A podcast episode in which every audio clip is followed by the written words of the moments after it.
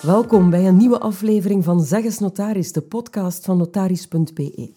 In deze reeks bespreken we allerlei topics die te maken hebben met de winter van ons leven. En in deze aflevering gaan we specifiek stilstaan bij erfenissen, want ook dat is iets wat veel mensen bezighoudt. Aan mijn zijde zit vandaag notaris Goedele van de Kerkhoven. Dag Goedele. Aangenaam. Ja, we worden er allemaal mee geconfronteerd op een of andere manier. Een erfenis, um, erfgenaam worden, brengt veel emoties los. Hè. Het gebeurt vaak na een overlijden uiteraard, dus dat is al het eerste. Maar ja, dan, dan komt er eigenlijk veel op ons af. Dat is zeker zo, Mieke, omdat uiteindelijk uh, de hele levensfilm wordt terug afgedraaid bij de mensen en dat uh, wekt heel veel emoties los. En dat gaat soms echt terug tot de vroege kindertijd. Mm -hmm. ja. ja. Het kan ook een zekere spanning meebrengen. Mensen ja, worden dan vaak uitgenodigd bij de notaris en ja, daar zit je daar dan, hè, op een rijtje op een stoel. Ja, en, en dan gaat ja. er een envelop open in het beste geval en dan. Ja, inderdaad. Uh, de spanning is van de mensen hun gezicht mm -hmm. af te lezen op zo'n moment. Ik voel me daar ook niet altijd comfortabel bij, omdat ik dan vaak ontdek dat mensen eigenlijk onwetend zijn. Mm -hmm. uh, en dan zie je dat er toch uh, heel veel onbesproken is gebleven mm -hmm. tijdens het leven. En dat zijn voluit gemiste kansen. Ja, onwetend in welke zin? Kan je dat even duiden? Wel, dat mensen gewoon niet verwachten wat er in die enveloppen zal te vinden zijn. Mm -hmm. Uh, mensen denken soms daar uh, antwoorden te vinden op vragen die ze ja. tijdens het leven niet hebben kunnen stellen. Uh, en dan is dat dikwijls maar een, een sekke brief of verdeling. Uh, van het vermogen. Uh, of uh, soms staan daar onverwachte verdelingsvoorstellen in die afwijken van het normale erfrecht. En soms wordt daarbij iemand bevoordeeld, soms wordt daarbij iemand benadeeld. En dat is toch altijd een spannend gegeven. Ja, um, wat ons meteen bij bij een eerste punt brengt. Het gaat om geld. En als het om geld gaat, dan kunnen mensen wel eens onrustig worden of uh, het andere uiterste kan onhebbelijk zijn. Dat is eigenlijk um, mooi gezegd, ja. want dat ervaar ik. Ja. Soms uh, stoort me dat bijna. Mm -hmm. Dat mensen daar niet alleen met hun emoties zitten, maar soms ook van het show me the money gehalte. Mm -hmm. Mm -hmm. Ik vind dat heel pijnlijk. Ja, want het kan voor conflicten zorgen hè? En, en die komen vaak op dat moment pas naar boven. Dat is zo, ja. ja. ja. Um, als je het bekijkt vanuit de kant van de mensen die naar jou komen hè, um, om die regeling te treffen, want daar begint het mee. Dat testament moet eerst gemaakt worden. Um, zijn, zijn mensen daar... Gaat dat makkelijk? Verloopt dat makkelijk? Mensen hebben vaak een zekere schroom? Of, of komen de meeste mensen bij jou binnen met, het, met, een, met een duidelijk idee van ik wil het zo? Vaak wel. Okay. Vaak wel. Hè, want mensen die geen testament hebben, laat ons duidelijk zijn, daar speelt het gewone erfrecht voor. Mm -hmm. hè. -hmm. uh, je hoeft helemaal geen testament te maken. Ja. Het is pas als je wilt afwijken van die wettelijke ja. regeling dat je een testament nodig hebt. En dan komen ze inderdaad op afspraak. Uh, in het beste geval komen ze eerst zich informeren. Hè, Mhm. wat zijn de mogelijkheden? Wat is dat wettelijk erfrecht dan juist? Uh, voldoet dat voor mij? Oké, okay, dan laten we alles Mhm. lopen. Uh, voldoet dat niet?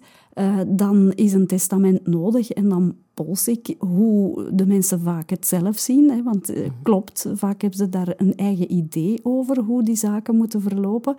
Um, maar ik vind het wel nuttig om dat gesprek te hebben, want niet iedereen die daar op het stoeltje voor mij zit, schat in wat de gevolgen zijn van Mhm. die keuzes. Mhm. Uh, en daar komt wel wat bij kijken. Daar kunnen fiscale gevolgen aan zijn, uh, waar geen rekening mee gehouden is. Hè. Bijvoorbeeld, uh, als ik alles geef aan een VZW, dan is dat fantastisch, want die Mhm. betalen geen successierechten, dus die krijgen bruto Mhm. netto binnen. Uh, maar geef ik alles aan een beste vriend, ja, dat is heel jammer, want die gaat de helft moeten afgeven Ja. aan erfbelasting. Ja, dus daar moet uh, best even over nagedacht worden. Um, je zei het net, hè, misschien voor we in het testament duiken. Um, het hoeft niet. Het erfrecht bestaat en daar staan regels voor. Zijn die, zijn die helder en makkelijk uit te leggen? Die zijn eigenlijk vrij helder mm -hmm. uit te leggen. En de meeste mensen weten wel hoe het gaat, hè, dat uh, de kinderen uh, alles zullen erven. Mm -hmm. uh, maar waar de grote onzekerheden eh, zitten, zijn bij de koppels. Omdat we verschillende eh, samenlevingsvormen kennen de dag van vandaag. Je hebt mensen die gewoon feitelijk samenwonen op hetzelfde adres. Je hebt er die wettelijk samenwonen. En dan heb je nog de, de getrouwde Mhm. koppels. Iedereen voelt aan dat getrouwd zijn de beste bescherming biedt. En Ja. dat is ook zo. Eh, dus wat doe je dan met de feitelijk samenwoners of de wettelijke samenwoners? Ehm, ja, die moeten we echt aanmoedigen om stappen te zetten. Of er is niks of weinig. Ja, maar zoals je zegt, als er kinderen zijn, dan gaat het in principe naar de kinderen. Ehm, die, die worden als eerste lijn gezien. Daar hebben we het in de, in de eerdere podcast heel kort even over gehad. Ehm, dat, is dan een bepaald tarief, want je betaalt eh, erfbelasting op het moment dat je, dat je ehm, ja, een erfenis ontvangt. Dat is, dat zijn, dat, daar kunnen geen waar. verrassingen zijn. Toch wel, je voelt dat mensen daar onzeker over zijn. Eh, ik heb het vorig jaar zelf helaas meegemaakt toen mijn vader overleed. Eh, ik zit dan zelf in de branche, dus ik eh, maakte me daar zelf geen zorgen om. Maar ik zag onmiddellijk de zenuwachtigheid bij mijn moeder en bij mijn broer van... God, hoe moeten we nu die successierechten betalen? Dat valt wel mee. Dus de, de, Vlabel, de Vlaamse Belastingdienst, eh, heeft wel oog voor die eerste lijns mensen, eh, namelijk de partner en de kinderen, die betalen de meest gunstige tarieven. Dus dat valt best wel mee. Bovendien wordt er dan nog eens een onderscheid gemaakt tussen eh, wat je erft aan gelden en wat je erft aan vastgoed. Dus de, de laagste tarieven worden telkens opnieuw toegepast. Ja. Dus de uiteindelijke rekening valt echt wel goed mee. Ja. Dus eh, dat zijn de kinderen, maar je verwees er zelf net naar. Hè? De, de partner, ehm, de, de, de overblijvende partner, dat kan een specifieke situatie zijn. Hè? Dat is absoluut zo. En die bekommernis is er zeker als de partner niet de vader of de moeder van de kinderen is. Eh, maar die partner staat echt niet in de kou. Ehm, als het een feitelijk samenwonende partner is, heeft hij wel een testament nodig om mee te doen in de erfenis. Eh, maar is het een wettelijk samenwonende partner, dan krijgt hij vanzelf, dankzij ons erfrecht, een vruchtgebruik op de gezinswoning en de inboedel die zich daarin bevindt. Ja. Voor een gehuwde partner is de bescherming eigenlijk nog ruimer. Die zal het vruchtgebruik krijgen op de hele nalatenschap. Ja, dus ook de, de geldelijke middelen of andere zaken die er zijn. Zo is dat. Maar ik begrijp bij veel mensen eh, dat ze niet goed bevatten wat is dat nu, dat vruchtgebruik. Hè, vruchtgebruik, het, eh, het woord zegt het zelf. Eh, je mag de, de goederen van de overledene verder blijven gebruiken en de vruchten opstrijken. Wat zijn vruchten? Dat is het, eh, het inkomen van vastgoed. Ik stel me bijvoorbeeld eh, voor, eh, de gezinswoning. Daar mag je blijven wonen, maar je zou die eigenlijk ook mogen verhuren. En de inkomsten zijn voor jou dan. Ja, zo is dat. De inboedel blijf je dan gewoon verder gebruiken. En de gelden, de kapitalen, wat die kapitalen opbrengen aan interesten bijvoorbeeld, die zijn dan voor de vruchtgebruiker. Ja. Bepaalde erfgenamen kunnen niet onterfd worden. Dat is zo. Ja. Ook daar Dus- is een misverstand, bestaan misverstanden over. Hè? Wel, meteen al een geruststelling naar de kinderen. Ja. Eh, dat is eigenlijk nog de enige categorie, dus de, de gehuwde echtgenoot en de kinderen, die kunnen inderdaad niet onterfd worden. Nu, een paar jaar geleden is ons erfrecht wel versoepeld, eh, in die zin dat er een groter deel is dat vrij weggegeven kan worden. Ja. Hoeveel Ehm, is dat? Dat is de helft van de nalatenschap. Ja. En die andere 50% die gaat naar de... Die wordt verdeeld over de kinderen. Ja. Dus als er één eh, kind is, ja, dan krijgt hij de Mhm. volledige andere helft. Zijn er twee, dan hebben ze nog eigenlijk een kwart, Mhm. enzovoort. Ja, er is een volgorde natuurlijk. Hè. We hebben kinderen, partner, Ja. maar er zijn dan vaak broers, zussen, eh, ehm, vrienden. Ehm, hoe, hoe gaat dat? Wel, het erfrecht is inderdaad vrij complex, hè, maar er zijn dus eh, verschillende orden Mhm. eh, op ingesteld. Dus in de eerste plaats gaan we kijken of er een partner is met kinderen. Mhm. Ehm, dus de, de afstammelingen, eh, zodra die er zijn, hoeven we zelfs niet verder te zoeken Mhm. eh, naar familieleden in de buurt. Zijn er geen kinderen, ja, dan gaat de erfenis eigenlijk terug naar boven. Dan gaan we op zoek naar de ouders, de broers en de zussen. Ehm, is daar ook niemand eh, te vinden, dan gaan we verder op zoek in die opgaande lijn naar verdere familie. Neefjes, nichten? Grote, ja. dat is zelfs nog verder. Dan zitten we al echt in, in de, de laatste orde Mhm. Te kijken. En per orde betaal je ook meer successierechten, denk Ja. ik. Hoe verder af Ja, de band is, hoe duurder je... hoe verder af, daar wordt dan wel aangemoedigd om eventueel al na te denken om tijdens het leven Ja. eh, de volgende generatie al eh, te bedenken met iets. Ja, daarover hebben we het in de eh, podcast over schenkingen al uitgebreid gehad. Dus ehm, eh, wie dat wil weten, kan daar best even naar opnieuw luisteren.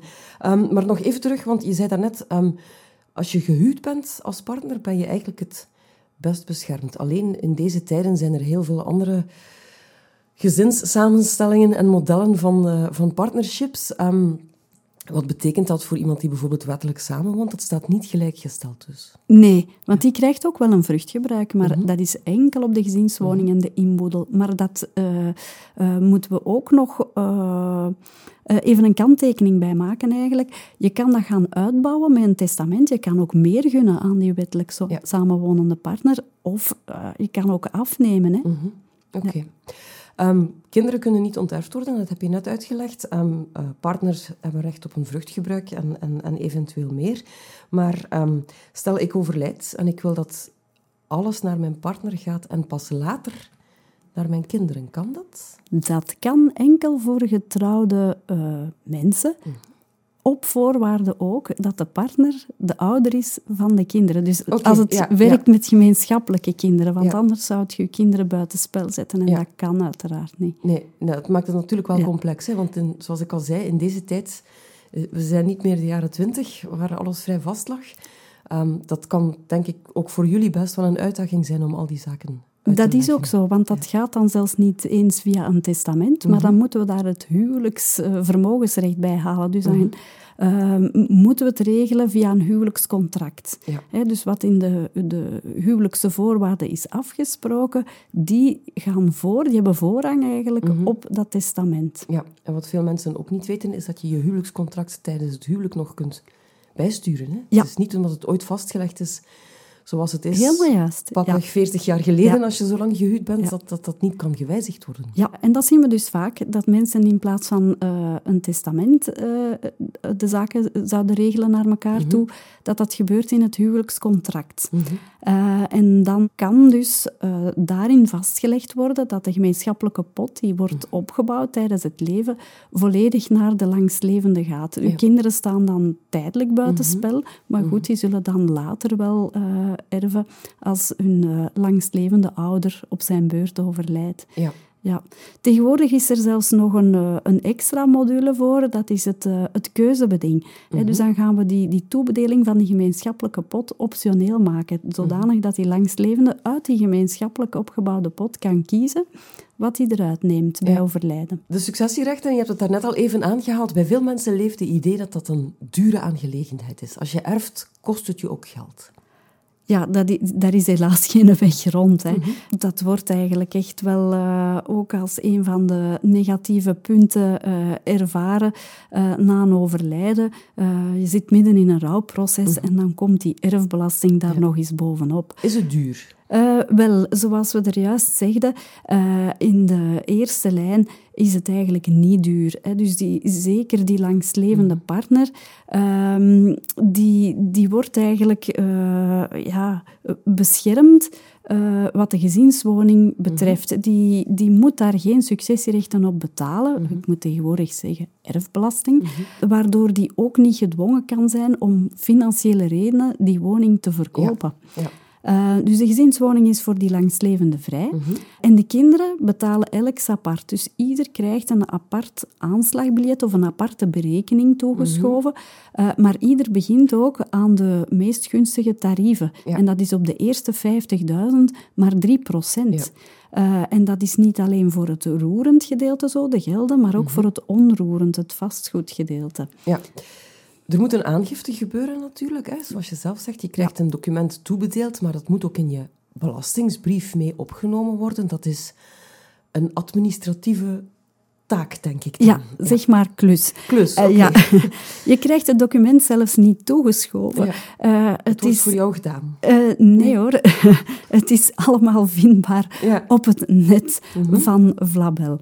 Uh, dus je kan de formulieren daar downloaden Mhm. en aankruisen. Maar in mijn ervaring zie ik dat mensen zich soms verloren rijden in die aangiftedocumenten. Ja. Uh, dus de bedoeling is dat dus de, de hele foto van het vermogen wordt Mhm. weergegeven in die documenten. Eh, wat er eh, vandaag is, wat er de afgelopen drie jaar is geweest, enzovoort. Mhm. Ja. Eh, dat document wordt ondertekend door de erfgenamen en dan eh, ofwel digitaal ingediend Mhm. of per post. Dat moet ook tijdig gebeuren, binnen de vier maanden na een overlijden. Mhm. En dat geeft toch wel wat stress. En we ondervinden wel dat mensen daar echt wel op prijs stellen als ze wat Mhm. hulp kunnen gebruiken via de notaris. Als het om een bankrekening gaat in een huis, dan weet je dat meestal wel te vinden, maar ik kan me voorstellen dat, dat er vaak ook zaken zijn die, waar je niet meteen zicht op hebt. Ik denk aan eh, verzekeringspolissen, eh, ehm, overlijdensverzekeringen. Klopt. Ehm, hoe, hoe kan je als erfgenaam zicht krijgen op wat er allemaal is? Ja, dan is het hopen dat degene die overleden is eh, zich goed heeft gedocumenteerd en een voorbereiding klaar heeft gehouden om al die stukken, papieren, eh, verwijzingen eh, gemakkelijk terug te vinden. Want het is inderdaad een hele klus waar we door moeten. Nu ga ik eh, een beetje reclame maken, als dat mag, voor het EasyMe-platform. Leg eens uit. ja, dat is een digitale kluis eigenlijk die ontwikkeld is door de Federatie van het Notariaat. Het wordt gratis ter beschikking gesteld van elke burger. Dus iedereen met een nationaal nummer heeft een kluis voor zich klaarstaan. Eh, het is kwestie van ze te En activeren. wat steek je daarin dan? Wat, wat, wat, wat, wat, Alle mogelijke documenten die Ja. jij relevant acht. Ja. Mhm. Dus eh, die je zelf niet wil verliezen voor jezelf, maar waar je erfgenamen later ook bij kunnen. Ja, dus daar kan je bijvoorbeeld afschriften van verzekeringspolissen en zo meer Whatever. in opzoeken. Ja. En op het moment dat, stel het gaat om mijn EasyMe-kluis en ik overlijd, wie, wie, wie opent die dan? Wel, je kan die openstellen voor je erfgenamen. Ja, dus ofwel wordt alle vergaarde informatie eh, vernietigd na het overlijden, dat kan je keuze zijn. Mhm. Ofwel zeg je nee, ik ga die tot twee jaar na mijn overlijden beschikbaar houden voor mijn erfgenamen. En Mhm. dan kunnen die alle documenten die jij zo braaf hebt geordend en opgeslagen in je kluis, eh, downloaden naar de eigen EasyMe-kluis. Mhm. Ja, en dan kunnen ze daarmee tot bij de notaris komen. Of, eh, Eh, straf nog, ze kunnen ze openzetten voor mij. Ja, oké, nog makkelijker. Ehm, nu, papieren bijhouden voor de persoon die eh, zal ja, laten erven, zal ik zeggen. Maar als je erfgenaam bent, moet je ook documenteren wat je met je erfenis doet. Dat weten veel mensen ook niet. Als je geërfd hebt, moet je het een stukje... Wel, dat is al een vraag voor gevorderden, denk ik dan, maar we gaan ze niet uit de weg gaan. Ja, Eh, maar bij veel mensen leeft wel de horror, de fiscus kan drie jaar teruggaan. Ja, En dat is ook zo. Stel dat je eh, zou erven, de fiscus weet dat je geërfd Mhm. eh, hebt, recent, en je overlijdt zelf. Mhm. Dan moeten jouw erfgenamen ook die puzzel kunnen leggen wat jij met al dat erfenisgeld gedaan hebt. Mhm. En bij de meeste mensen is dat geld niet meer te vinden. Mhm. Is dat opgegaan naar renovaties van het huis, eh, andere beleggingen, eh, iets voor de kinderen zelf doorgeschonken enzovoort. Dus die puzzel moet opnieuw gelegd. Eh, en als jij die informatie dan allemaal klaar hebt zitten in je kluis, Ja. dan heb je de weg voor jouw erfgenamen toch behoorlijk vergemakkelijkt. Dus documenteren, of je nu erfgenaam bent of erflater bent, dat is vooral een zeer belangrijke stap om dat proces te vergemakkelijken. Wat je zei zelf, van het moet eigenlijk binnen de vier maanden allemaal gebeuren. Ja. We kennen natuurlijk al die horrorverhalen hè, van erfenissen die blijven aanslepen. En, en wat, wat zijn daar dan de oorzaken van? Eh, vaak oneenigheden tussen de erfgenamen zelf. Hè, want zo'n aangifte die kan je individueel indienen, maar bij de meeste mensen eh, ja, zit men op dezelfde golflengte eh, en wordt die collectief ingediend, uiteraard. Mhm. Ehm, als er een erfenis wordt betwist, want ook dat kan natuurlijk, zijn dat terugkerende betwistingen of gaat dat eerder over ehm, er is te weinig geld of ik geloof u niet of, of wat zijn de... Ja, klopt. Eh, er is een wantrouwen op zo'n moment en daarover zullen mensen vaak eh, discussies hebben, vooral wat er bij leven al uitgedeeld is geweest, als dat niet op dezelfde basis naar iedereen gebeurd is. Soms draait het ook maar gewoon om de perceptie dat iemand meer zou kunnen gekregen hebben. Nu, dat eh, stelt u niet vrij van binnen die vier maanden die eh erfenisaangifte Ja. bij de Vlaamse Belastingdienst in te dienen. Hè? Mhm, Oké. Praten over geld doen mensen niet makkelijk. Nee. Praten over een erfenis al helemaal niet. En, en eigenlijk mag je ook, als je nog leeft, al niet zeggen van ik, jij, gaat, jij gaat dit krijgen en ik ga jou dat geven. Ehm, strikt genomen mag het niet, maar tegelijkertijd is het, is het, voel ik nu toch aan, wel belangrijk dat je het erover hebt. praten mag. Hè. Ja, ja. praten is zelfs wenselijk. Uh, maar je mag er uh, geen afspraken over maken. Um, Hoe kan je dat controleren? Want wat is het verschil tussen praten en een afspraak maken? Daar? Nee, ik denk dat heel veel fout gaat uh, bij familieruzies. Uh, in uh, de verwachtingen bij mensen. Um, en uh, ik denk als de ouders naar hun kinderen toe tijdens hun leven een open communicatie voeren mm. en die verwachtingen al, al heel goed bijstellen, dat daar toch heel veel leed kan mee voorkomen worden. Ja kan ook omgekeerd misschien, denk ik dan. Mensen die elkaar lang niet gezien hebben en plots door of voor hun erfenis terug samen moeten komen op een plek, het kantoor van de notaris dan bijvoorbeeld. Dat, dat kunnen ook wel specifieke gevallen zijn. Komt, komt dat nog vaak voor? Het gebeurt, ja. ja. Mensen verwachten dat ook uh, een beetje. Uh, dat die, uh, de, de overledene, die eigenlijk de verbinding vormde mm. tussen al die betrokkenen, die is er op dat moment niet meer. Dus als notaris vul je dan even die verbindende rol terug in. Mm-hmm. Maar helaas, het lukt niet altijd om mensen samen te brengen. Nee. Als notaris moet je op zo'n moment denk ik ook een beetje psycholoog zijn bijna. Je moet een beetje mensenkennis hebben. Dat is ook zo, ja, absoluut. Uh, nu, de rol is ook wel iets of wat gemakkelijker, omdat wij verder afstaan mm. van uh, alle emoties mm-hmm. die uh, door de mensen zelf hun mm. hoofd giert. Ja, want ze bezien jullie dan soms ook maar, je bent uiteindelijk maar de boodschapper. Hè? Je hebt zelf niks, niks aan dat ding te zeggen. Wat, wat op papier staat door de persoon die overleden is, daar kunnen jullie niets meer aan veranderen? Nee, helaas. Ja. Nee. Soms is het een kwestie van te duiden. Um, of, of terug te grijpen naar gesprekken die je mhm. hebt kunnen hebben met de, mhm. uh, met de persoon die overleden is, mhm. uh, om op die manier een beetje begrip bij te brengen uh, bij de betrokkenen. Ja. We hebben het over testamenten en erfenissen aanvaarden, maar een erfenis kan je ook weigeren. Dat klopt. En dat gebeurt meer dan je denkt. Mhm. Eh, dat weigeren verloopt trouwens ook bij de notaris. Mhm. Vroeger moesten mensen een erfenis gaan verwerpen, zo, dat is de juiste uh, vakterminologie, uh, bij de rechtbank. Maar die schroom is nu ook mhm. weggehaald, die, die drempel is ook weg. En een verwerping doe je bij de notaris. En uh, dat heb ik nu eigenlijk al meegemaakt in de verschillende soorten situaties. Ja, wat zijn de, meest voorkomende redenen? Wel, de meest voor de hand liggende is als de overledene een schuldenberg heeft. Mensen mm. willen daar niks mee te maken hebben en willen vooral niet zelf moeten opdraaien voor al die schulden. Maar het kan ook om andere redenen zijn. Bijvoorbeeld een positief verhaal in de zin van ik erf nu centen, maar ik heb die eigenlijk niet nodig. Mm-hmm. Uh, waarom zou ik dat niet meteen aan mijn kinderen mhm. laten toekomen? Dus uh, gebruik maken van de generatiesprong. Mhm. um, en dan een derde reden is louter emotioneel. Ja. Mensen die echt zeggen van ik wil met die persoon niks, maar dan ook mhm. niks meer te maken hebben. Ja. Een, een, extreem voorbeeld, uh, maar ik ga toch even aanhalen, dat waren kinderen die uh, achterbleven met een stiefmoeder en die zeiden van, ja, waarom zouden wij erfbelasting betalen op iets dat we nooit gaan zien? Ja, uh, omdat zij in het huis mocht blijven wonen. Inderdaad. Ja, oké. Okay. Um, een erfenis verwerpen, zoals, het, zoals je het omschrijft, um, dat heeft ook wel consequenties. Dat betekent, je moet dat eigenlijk al beslissen de dag van het overlijden bijna. Je... Dat klopt. Je moet heel voorzichtig zijn uh, om geen spullen van de overledene in bezit te nemen, want daar zou uh, je achteraf kunnen van uh, verweten worden. Dus je mag geen handelingen stellen zoals het wordt omschreven? Bijvoorbeeld een, een wijnkelder leeghalen en dan nadien zeggen ik hoef die erfenis niet, dat kan niet. Nee, dat is absoluut uit een boze. Je mag echt niks in bezit nemen. Je mag niet met de auto rondrijden van de overledene. je mag geen spullen uit het huis wegnemen.